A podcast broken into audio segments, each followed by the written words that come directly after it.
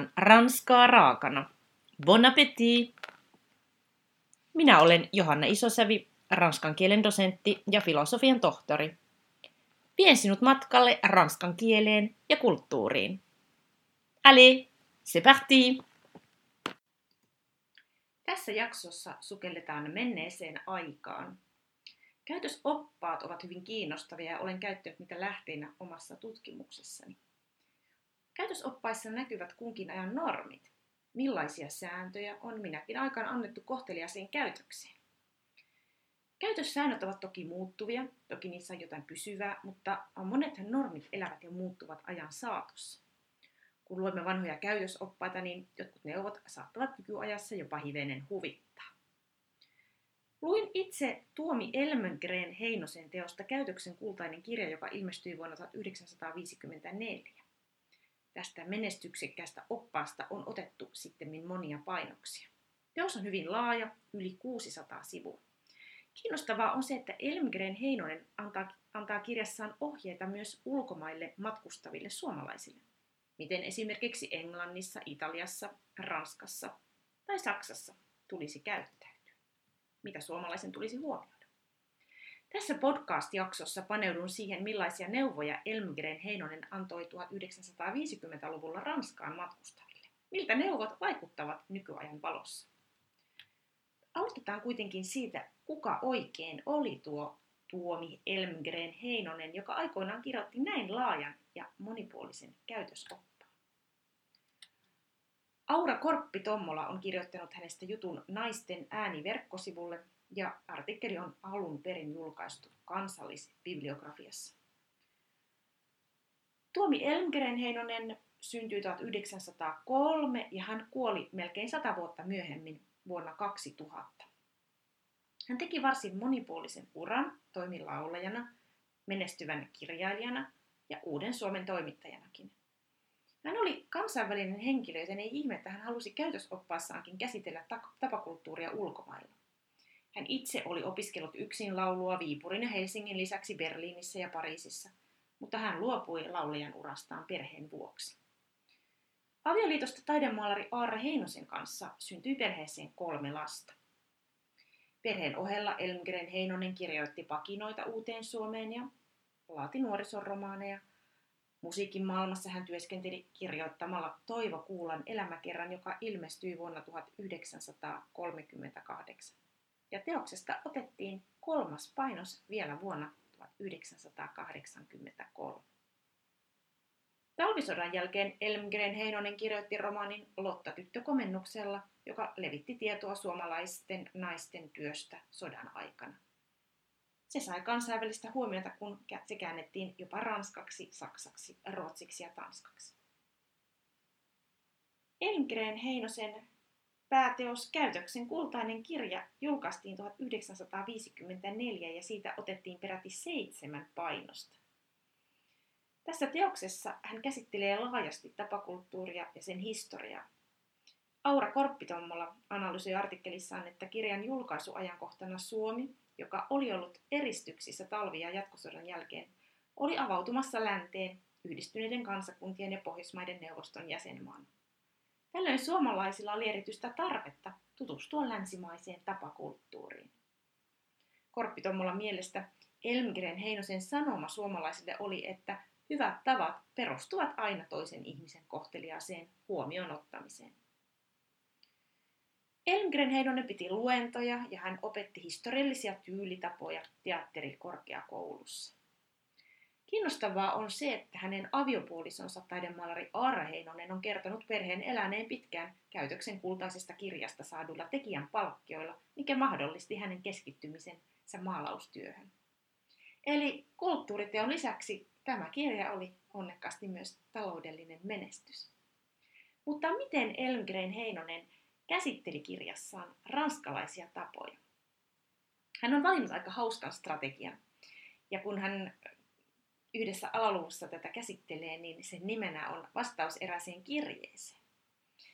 Ja taustana on se, että hän on ikään kuin saanut ystävältään kuulla, että tämän Eera-poika on menossa Englantiin ja Kirsti-tytär puolestaan perheeseen Pariisiin. Liekö tämä konteksti ollut täysin fiktiivinen, mutta toimii oikein hyvin tässä kirjassa. Vastauskirjeessä Elmgren Heinonen ilmaisi ensin ihastuksensa siitä, että lapset pääsevät ulkomaille. Hän kirjoittaa näin. Onnen myyriä kerrakseen. Näinhän teidän perheessänne tutustutaan sekä latinalaiseen että anglosaksiseen maailmaan noin vain käden käänteessä. Hän ottaa strategiakseen huojentaa perheenäidin mahdollisia huolia.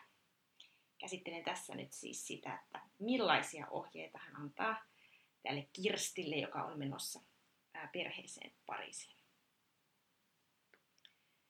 Vaikka näyt olevan sangen levoton lasten käyttäytymisen suhteen, ei sinulla luulakseni ole siihen vähäkään syytä.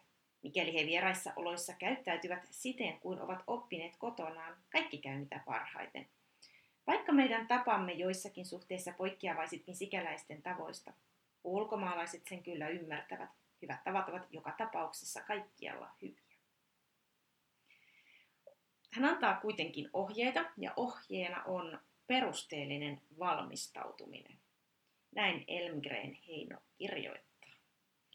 Pääpaino mielestäni olisi pantava siihen, että he perusteellisesti valmistautuvat tällaiseen oleskeluun.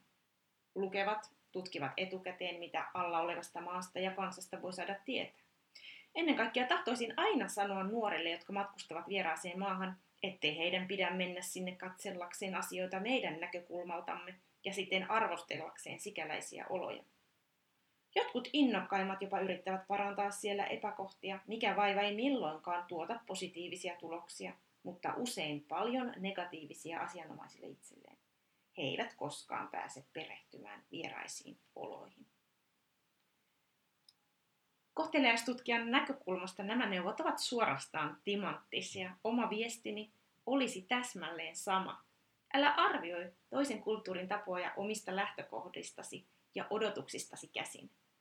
Silloin saattavat nimittäin tulkinnat mennä aivan pieleen.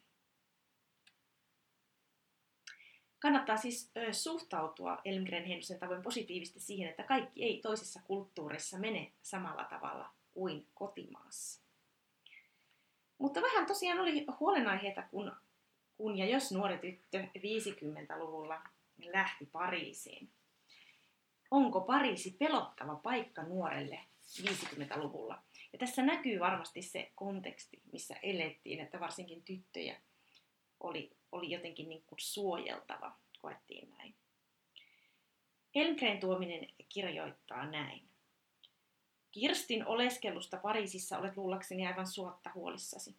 Ei Pariisi ole nuorelle tytölle niin pelottava paikka kuin kuvittelemme, jos vain kaikki on järjestetty niin, ettei mitään jätetä yllätysten tai seikkailun varaan, kuten tässä tapauksessa on laita. Teillähän on jo tiedossa ne perhe, jonne Kirsti pääsee asumaan. Ranskalaiset pitävät hyvää huolta nuoristaan ja samoin niistä, jotka on uskottu heidän huostaansa. Käyttäytymisasioissa ranskalaisia sanotaan maailman vaativimmiksi. Itse asiassa heilläkään ei ole muuta kuin yksi vaatimus, aitous. Ranskalaiset eivät suinkaan pidä siitä, että heitä matkitaan älyttömästi. Päinvastoin he haluavat ennen kaikkea nähdä jotakin uutta, heistä itsestään poikkeava, mikäli yleensä ollaan, ollenkaan ottavat ulkolaisia kotiinsa. On paljon piirejä, joiden jäsenet eivät milloinkaan välitä tavata ulkolaisia. He ovat niitä, joita ei rasita minkäänlainen kaukokaipuu. He eivät tietenkään ottaisi vierasta tyttöäkään luokseen asumaan. Ja tämä, hän useampaan kertaan ottaa, ottaa esiin tämän nuoren naisen aseman.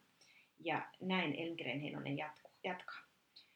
Ranskalaiset eivät ole tottuneet itsenäisiin nuoriin naisiin. Kun lähtee ulos, on jätettävä sana siitä, minne on mennyt ja milloin arvelee palaavansa, ja pidettävä huoli siitä, että todella on ajoissa kotona aterialla. Ellei ehdi palata takaisin, on ilmoitettava, millä tavoin aikoo viettää aamupäivänsä, ja ettei ehdi aamiaiselle. Ranskassa ostetaan aina vain yksi pihvi tai kalankyljys mieheen, Keittiössä on siis ajoissa tiedettävä jonkun poissaolosta, jotta vältytään ostamasta yhtä ylimääräistä annosta. Aika, aika hauskasti vertasi, vertasi tähän poissaoloa, tähän ruokailuun, minkälaisia vaikutuksia siellä on. No, en tiedä. Jaksavatko ranskalaisetkaan jo, joka kerta tehdä alusta asti sen aterian vai, vai voisiko sielläkin olla niin kuin Suomessa, että välillä lämmitellään sitten, mitä on myös niin kuin jäänyt edellisestä ateriasta, näin uskoisin. Ja vielä hän kirjansa loppupuolella palaa, palaa nuoren tytön elämään Pariisissa, ja tämä on aika, aika kiinnostava. Ähm, Elmgren Henonin kirjoittaa näin, lopuksi vielä huomautus. Väitetään, että nuoren vaalean kaunottaren on vaarallista yksin kulkea Pariisin kadulla, koska hänelle oitis ilmaantuu seuralaisiksi röyhkeitä ihailijoita. Valkoinen orjakauppa on kuitenkin melko teoreettinen vaiva Pariisissa. Tärkeää on nuoren tytön kulkea kadulla määrätietoisesti ja ehdottomasti ympärilleen vilkuilematta. Silloin voi Pariisissa liikkua yhtä turvallisesti kuin kotimaan kamaralla. Ja mikäli kaikesta huolimatta joku vieras puhuttelisi kaunotartamme, hänen tarvitsee vain tehdä päättäväinen kieltävä ele, niin kavaljeri tavallisesti anteeksi pyytäen väistyy syrjään. Tämä kaikki koskee tietysti päiväsaikaan kadulla liikkumista. Yöllä ei nuori tyttö milloinkaan kuljekaan kadulla yksin. Hän järjestää palunsa konserteista ja teatteristakin niin, ettei joudu yksin kävelemään pitkiä matkoja. Ja on, on tosi kiinnostavaa, että nämä neuvot määrätietoisesta kävelystä suurkaupungin kaduilla Pariisissa ovat edelleen ihan relevantteja. Kiinnitän huomiota yhtäläisyyksiin, jotka on mainittu Anna-Stiina Heikkilän kirjassa Bibistä Burginin totuuksia Ranskatarmyytin takaa. Ja yksi podcasti käsitteleekin tätä kirjaa ja Anna-Stiina oli, oli siellä vieraana. Heikkilä kirjoitti näin, oikein täytyy minun etsiä se kohta – miten, miten hän, hän kirjoitti tässä kirjassa, joka on siis suhteellisen tuore. Ranskalaisnaiset, etenkin parisittaret, vaikuttavat ylväiltä ja yksinäisiltä leijonilta. He käylevät pitkin kaupungin katuja kuin catwalkilla, ottamatta kehenkään tai mihinkään suoraa katsekontaktia.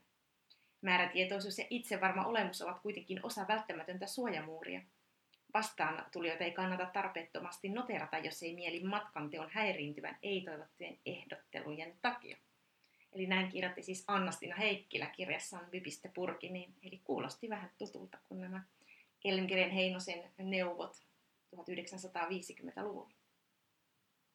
No miten sitten nuori parisilaisperheeseen menevä voi sopeutua talon tapoihin? Tästäkin Elmgren Heinonen antaa ohjeita ja hän kiinnittää ensin huomiota asuinolosuhteisiin, jotka eivät välttämättä ole Ranskassa yhtä modernit kuin Suomessa. Elmgren Heinonen kirjoittaa näin. Tärkeintä on koettaa mahdollisimman kitkattomasti sopeutua talon tapoihin, ruokaan, seurusteluun, työhön, ilonpitoon. On muistettava, että olosuhteet ovat monesti perin toisenlaiset kuin Suomessa. Kirsti voi joutua johonkin vanhanaikaiseen taloon, jossa on vanhanaikaiset laitteet esimerkiksi keittiön ja kylpyhuoneen puolella. Tällöin on varovaisinta olla huomauttamatta, kuinka edistyneitä meillä ollaan tieteellisesti lasketun keittiöpinta-alakäytön, hygienisten laitteiden ynnä muiden puolesta. Se vivahtaa helposti arvostelulta ja siitä eivät asianomaiset pidä. Vaikka heillä onkin vanhanaikaista ja pölyä, toisinaan niin paksu kerros, että meillä sellainen herättäisi pahennusta, ja vaikka lattiatkaan ole varsin kiiltävät, niin on muistettava, että suurkaupungissa on paljon kivihiilenpölyä ja että heillä on paljon muuta, mikä korvaa tieteellisesti lasketun pinta-alan. Aika ihanasti ähm, kirjoittaja löysi tähän positiivisen kulman. Hän kuvaa myös eroja äh, ruokailussa. Hän, hän kirjoittaa näin. Ranskassa syödään aivan eri tavalla kuin meillä. Kaksi voimakasta tärkeää ateriaa päivässä, mutta ei juuri välipalaa, paitsi ehkä kupponen teetä ja pari keksiä. Ei suinkaan paljon makeata kahvileipää kuten meillä. Ranskalainen haluaa säästää kaikkia ruokahaluankin kunnon ateriaa varten. Ellei heti alusta yritä sopeutua tähän, vaan ostaa kaikenlaista hyvää välipalaksi, eikä jaksa syödä kunnollisesti aterialla, ei koskaan tunne itseään kylläiseksi, eikä pääse tasapainoon ruoan suhteen. Voileipää ei Ranskassa juuri syödä, ei myöskään ainakaan haukata sitä, vaan voi levitetään jokaiselle suupalalle erikseen. Voileivän haukkaaminen on parisilaisille kauhistus. Nämä pitävät paikkansa edelleen. Kunnon ateriat ovat hyvin tärkeitä ja välipalat on varattu lähinnä lapsille. Ja tämä leivän murtaminenkin pitää, pitää paikkansa, että että hei, raskaaset eivät kyllä suoraan sitä haukkaa, vaan aina murtavat sitten pienen palasen. Ruokailusta Elmgren Heinonen eh, jatkaa näin. Ranskalaisten syömätapoja kuulee usein arvosteltavan. Esimerkiksi sitä, että he pyyhkivät kastikkeen lautaseltaan leivänpalalla, mitä me emme ole tottuneet tekemään. Se ranskalainen taaskin vailla komplekseja iskee sormineen kyljyksen luuhun kalutakseen sitä, viittaa melko ylpeänä Ranskan suuriin klassikoihin, esimerkiksi Montaignen, joka ei ollut suurenkaan, suinkaan uuden hullutuksen haarukan kannattaja, vaan tunnusti avoimesti tarttuessaan kyljyksen luuhun silloin tällöin puraisemassa sormiankin pelkästä herkuttelun innosta. Ranskalaiset sen sijaan vaihtavat lautasia jokaisen pienenkin aterian jälkeen. Usein liha syödään eri lautaselta kuin vihannekset tai salaatti. He suhtautuvat myös paljon vakavammin ruokaan kuin me. Se on tärkeä keskustelun ja arvostelun aihe. Onpa sattunut, että ranskalaiset ilmaisevat ihailunsa niiden kansojen rohkeudesta, joiden luonto sallii syödä huonosti. Ruokapöytä on niin ollen melkeinpä pyhä paikka Ranskassa ja voi sanoa, että ei suinkaan pidä aliarvioida ystävällisyyttä, jonka ranskalainen osoittaa siinä muodossa, että kutsuu vieraan kotinsa arkena jakamaan päivällisen, kuten hän sanoo. No millainen on sitten ranskalainen keskustelukulttuuri? Tästäkin Elmgren Heinonen antaa, antaa ohjeita. Hän kuvaa keskustelun vilkkautta, puhuttelua ja poskissuudelmia. Raskalaiset ovat vilkkaat ja heidän erikoisalansa on keskustelu. On hyvin opettavasta kuunnella keskustelun ilotulitusta ranskalaisessa seurassa. Itsekin täytyy yrittää pysyä kärryillä sitä mukaan, kuin pystyy seuraamaan heidän salaman nopeata sanavalmiuttaan. Mutta nuorella tytöllä on seurassa aina velvollisuutensa. Huomaavaisuus kuuluu ehdottomasti niihin hyveisiin, joita ranskalaiset opettavat omille lapsilleen. Ulkomaalaisenkin on siis muistettava kysyä, miten voisi olla avuksi. Nuoren tytön on pidettävä myös silmänsä auki. Pieni kädenojennus siellä täällä kohottaa huomattavasti hänen hyvän kasvatuksensa mainetta. Ranskassa ei juuri sinutella. Kasvin kumppanit, sukulaiset ja hyvin läheiset ystävät saattavat sinutella, kun niikseen tulee. Talon herra ja rouva puhuttelevat Kirstiä nimeltä, mutta se ei edellytä, että Kirsti kutsuisi heitä sedäksi ja tädiksi, kuten ne meillä olisi laita. He ovat hänelle edelleen Monsieur ja Madame. Perheen tuttavat sanovat häntä Mademoiselle Kirstiksi. Vaikka Kirstin isäntäväki sattuisi olemaan kreivillistäkin sukua, heistä ei käytetä sanota Madame la Comtesse ja Monsieur le Comte, vaan Monsieur ja Madame. Päinvastoin on laita Italiassa, jossa on tärkeää käyttää jokapäiväisessäkin puheessa arvonimeä. Suomalaistyttö on aluksi hämillään, kun pienet vilkkaat helmikoristeita käyttävät ja hajuvedeltä tuoksuvat ranskattaret otettuaan hänet kotipiirinsä suutelevat häntä poskelle, kuten muitakin perheen nuoria, ja useimmiten jopa molemmille poskille. Onpa paikkakuntia, jossa suudellaan kolme kertaa peräkkäin. Oikea vasen oikea poski. Vähitellen hän totuttuaan tähän tapaan huomaa vanhempien rouvien tervehdittäessä hajamielisenä kurkottavan toisen poskensa suudeltavaksi ja itse vain muiskauttavat suutaan suudelman merkiksi. No puhuttelutavat ovat jonkin verran muuttuneet ja rentoutuneet. Tuo Ranskassa ei juuri sinutella, on, olisi nykypäivän valossa vähän liio, liioitellen sanottua. Toki tuntemattomia pitää muistaa, muistaa teititellä. Ja toki tässä Suomessakin on puhuttelu muuttunut, että se sedät ja tädit ovat vähän, vähän jääneet unholaan enempi ehkä, kun viitataan johonkin ja puhutaan lapsille vaikka, että auta tuota tätiä tai jotakin, sitä menee tuolla, jos, jos on tuntemattomista kyse, mutta, mutta tuota, perheessä, perheessä tuskin mösyöksi ja madameksi täytyisi nuoren suomalaisvieraan isäntä, isäntäväkeä kutsua, eikä, eikä häntäkään kyllä nykypäivänä enää kutsuttaisi Mademoiselle Kirstiksi, neiti Kirstiksi, vaan ihan ihan etunimellä. Mutta toki, toki puhuttelussa on paljon vaihtelua, että voi olla sellaisia perheitä, jotka olettavat, että, että heitä, heitä, sinutella, heitä teititellään, ja toiset ehkä saattaisivat sanoa nopeasti, että saa sinutella.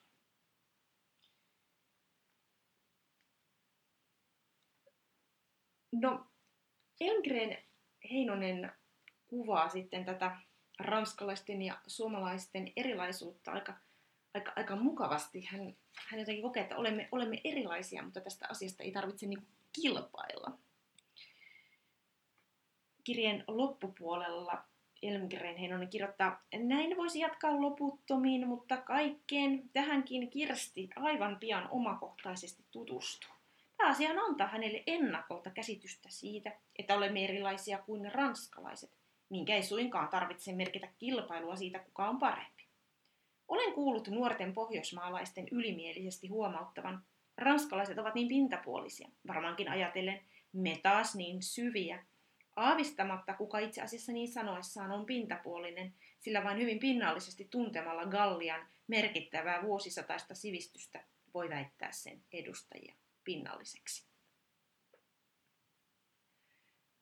Elmgren Heinonen lopettaa tämän fiktiivisen kirjeensä näin. Lopetan nyt vihdoin viimein loruni, lieneekö tämä sinulle miksikään hyödyksi. Kirjoitan toiste kuulumiset täältä päin. Nyt vain lämpimät terveiseni teille kaikille ja toivota puolestani nuorille sydämellisesti onnea matkalle. Tämä kirja ei ole sunkaan ainoa kohta, jossa Elmgren Heinonen kommentoi ulkomaalaisia tapoja, vaan kirjan loppupuolella hän jatkaa vielä eri kulttuuritapojen vertailua. Raskaan liittyen hän kirjoittaa henkilökohtaisesta vapaudesta ja hän kirjoittaa näin. Ranskan suurin viehätys on kenties edelleen se, että ulkomaalainen siellä kokee mahdollisimman suuren henkilökohtaisen vapauden. Raskalainen ei vaivaudu penkomaan vieraidensa asioita, sen vuoksi jokainen tuntee saavansa järjestää elämänsä niin kuin haluaa. Raskalainen tosin väittelee kiihkeästi ja tulivuoren purkausta muistuttavalla raivolla, mutta juuri sen vuoksi, että hän kunnioittaa toisten mielipiteitä ja vaivautuu väittelemään niistä, hän ei sovella niihin yleksi, luokse pääsemätöntä ylen katsetta. Siinä suhteessa hän siis on edelleen lapsi. Hän elää ja antaa toistenkin elää pidättäen itselleen vain oikeuden kinastella, väitellä, riidellä ja sopia siinä samassa niin kuin käy melonvassa lasten kamarissa. Tämä vertaus lapsiin on ehkä yllättävä, luulen, että hän on tarkoittanut sen nimenomaan positiivisella mielellä, että tunteita saa näyttää ja asioista ollaan, ollaan mieltä ja niihin suhtaudutaan niin kuin intohimoisesti. En tiedä, ehkä nykypäivänä ei, ei uskaltaisi verrata jotakin jonkin kulttuurin edustajia niin kuin, niin kuin lapsiin, että siitä voisi saada negatiivisiakin mieleyhtymiä, mutta, mutta koen, että tässä, tässä hän, hän kyllä suhtautuu hyvin, hyvin positiivisesti ja kyllä nuo kinastelut, väittelyt ja riitelyt kyllä so- sopivat mielestäni edelleenkin sellaiseen ranskalaiseen debattiin. Politiikkaan hän myös ottaa vähän kantaa sivua, miten politiikasta keskustelun aiheena. Elmgren Henonen kirjoittaa, Kaiken tämän vuoksi on turha yrittää ymmärtää Ranskan politiikkaa ja pyytää asianomaisia selittämään sitä. Suorastaan sopimattoman pitkälle menee vivahteiden taju pieninkin sävyn vaihtelu keskustelussa ilmaisee, mikä asia on toiselle henkilökohtainen tapu ja mitä lähestyttäessä nopeasti pyörätään vaarattomammille vesille. Aika kiinnostavasti eh, Elmgren Heinonen kirjoittaa äh, ranskalaisten kyvystä, tai niin kuin, että heille, heille sallitaan, että he voivat tehdä niin kuin mitä vain.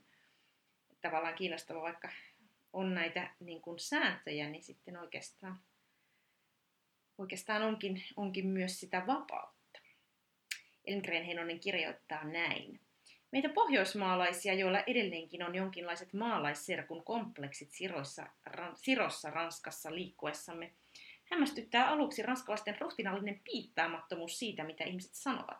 Suorastaan kaiken voi Ranskassa tehdä, kunhan tekee sen henkevästi, originellisti, viehättävästi ja siis hyväksyttävästi.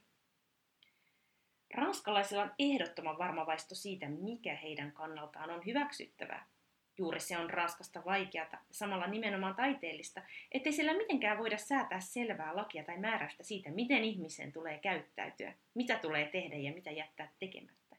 Kaiken ratkaisee hänen olemuksensa. Ranskalainen itse saattaa käyttää varsin karkeata esimerkkiä. Voi ryömiä nelinkontin hienolle vastaanotolle, voi myöhästyä pari tuntia päivälliseltä, tai onnen toivotukseksi suudella nuorta morsianta pitkä parransärki ajamatta. On vain kysymys siitä, miten. Ja sanan miten Elmgren Heinonen kirjoittaa isoin kirjaan. Juuri tämän vuoksi on ulkomaalaisen viisaampaa olla matkimatta ranskalaisia heidän tapojaan ja pysytellä omana itsenään. Hän voi nimenomaan poiketa ympäristöstään. Sanotaan esimerkiksi, että ranskalaiset elehtivät. Aivan oikein, mutta tällä elehtimisellä on satoja hiuksen hienoja vivahteita, joista jokainen on suoranainen psykologinen paljastus.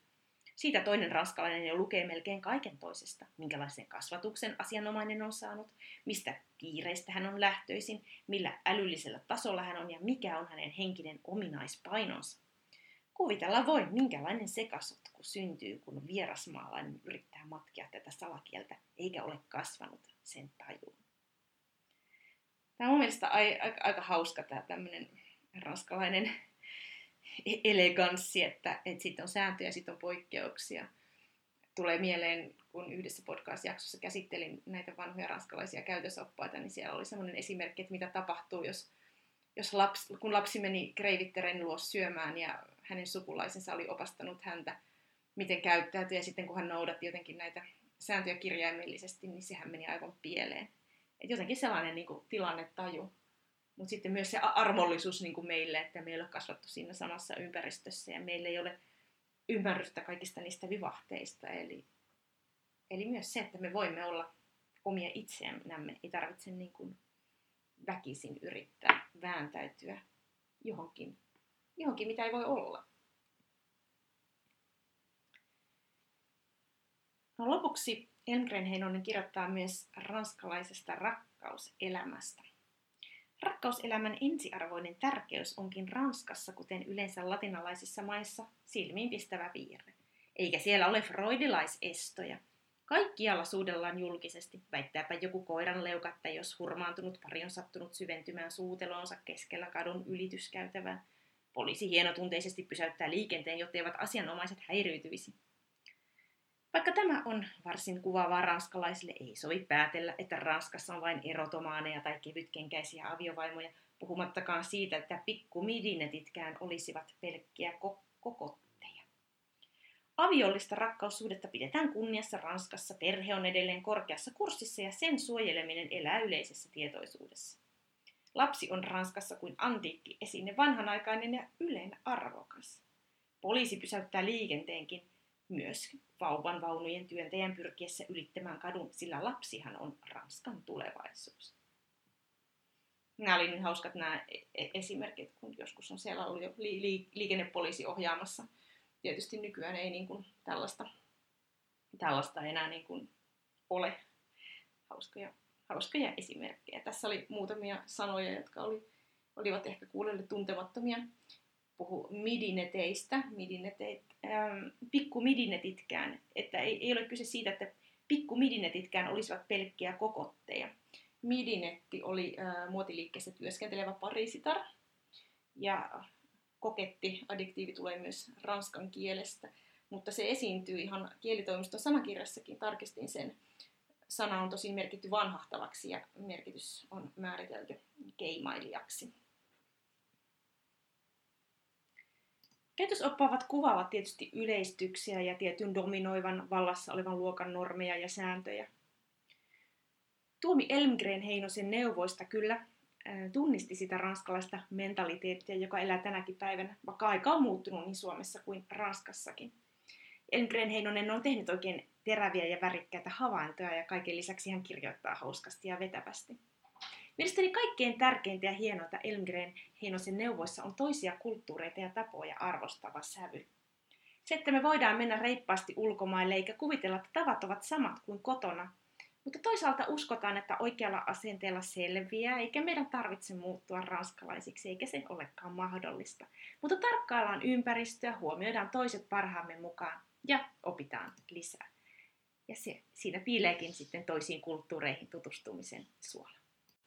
Voit lukea lisää kielen ja kulttuurin ilmiöistä blogistani johanna.isosavi.com.